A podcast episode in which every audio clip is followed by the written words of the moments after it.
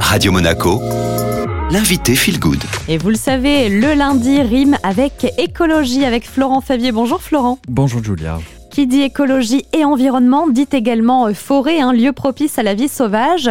Est-ce qu'on a justement quelques chiffres du côté de la France à propos des forêts, Florent? La France métropolitaine est le quatrième pays le plus boisé d'Europe, derrière la Suède, la Finlande et l'Espagne. On compte aujourd'hui 31% de sa surface recouverte par des forêts. Cela représente 17 millions d'hectares en 2020, mais c'est un, chiffre qui est en hausse puisqu'en 1985, ce chiffre était de 14 millions d'hectares. Si on peut se réjouir euh, de ces grands montants, puisqu'on estime que notre forêt absorbe chaque année l'équivalent de 50 millions de tonnes de carbone, il faut regarder de plus près ce que leur réalité veut dire avant de sauter de joie. Aujourd'hui, la forêt française est constituée pour moitié de peuplements dans lequel ne se trouve qu'une seule espèce d'arbre. Un tiers est composé de deux espèces et seuls 16% de nos forêts ont plus de deux essences, c'est-à-dire quand cela commence à être vraiment bénéfique pour la diversité biologique. Est-ce qu'il y a plusieurs types de forêts, Florent, qui existent et euh, quelles sont leurs différences majeures? On trouve plusieurs types de forêts et toutes ne sont pas naturelles. Il y a ce qu'on appelle les forêts de culture qui ne servent qu'à faire pousser des arbres pour faire du bois. Euh, ce sont des arbres qui ont le même âge, qui sont plantés en rang,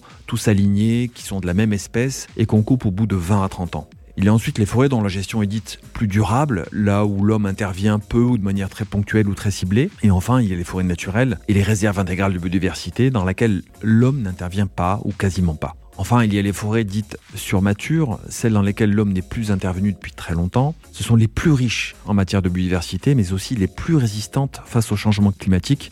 Mais on n'en compte que 3% parmi les surfaces forestières françaises. Donc toutes les forêts ne se valent pas, Florence, ce qui veut dire qu'elles n'auront pas les mêmes capacités à faire face à la hausse des températures? Bah, par exemple, si on parle du changement climatique, en effet, euh, un exemple proche, certaines forêts des Préalpes d'Azur sont attaquées depuis peu par huit bactéries qui n'ont jamais été vues sous ces latitudes. Or, une partie de ces forêts est en monoculture, avec la même espèce euh, d'arbres plantés, ce qui favorise fortement la diffusion de ces maladies. Tous ces arbres se contaminent petit à petit. S'ils meurent, plus de forêt alors qu'avec des peuplements d'arbres variés, avec plusieurs espèces, la résistance est forcément accrue. La monoculture, vous le dites, c'est un problème. Est-ce que c'est euh, la seule menace qui pèse sur les forêts, Florent? Probablement qu'on peut dire ça en Europe, mais dans le monde, c'est plus euh, l'ampleur de la déforestation qui augmente de 12% par an qui fait peur, avec deux conséquences euh, catastrophiques. La première pour le CO2, qui a été séquestré par les arbres, et que le brûlage, quand il y a brûlage, peut libérer, mais aussi pour tout le CO2 que ces arbres coupés ne séquestreront plus. Une fois qu'on a coupé ça, ça tue toute biodiversité parce qu'en général, c'est remplacé par des élevages intensifs ou des cultures qui sont tous deux très polluants. Il faut qu'on se réveille vite parce que les arbres sont les garants de bien des services que la nature nous rend, sans compter le plaisir que procurent les marches en forêt. Par ailleurs, la science avance à grands pas sur les mystères que nous réservent toujours les arbres.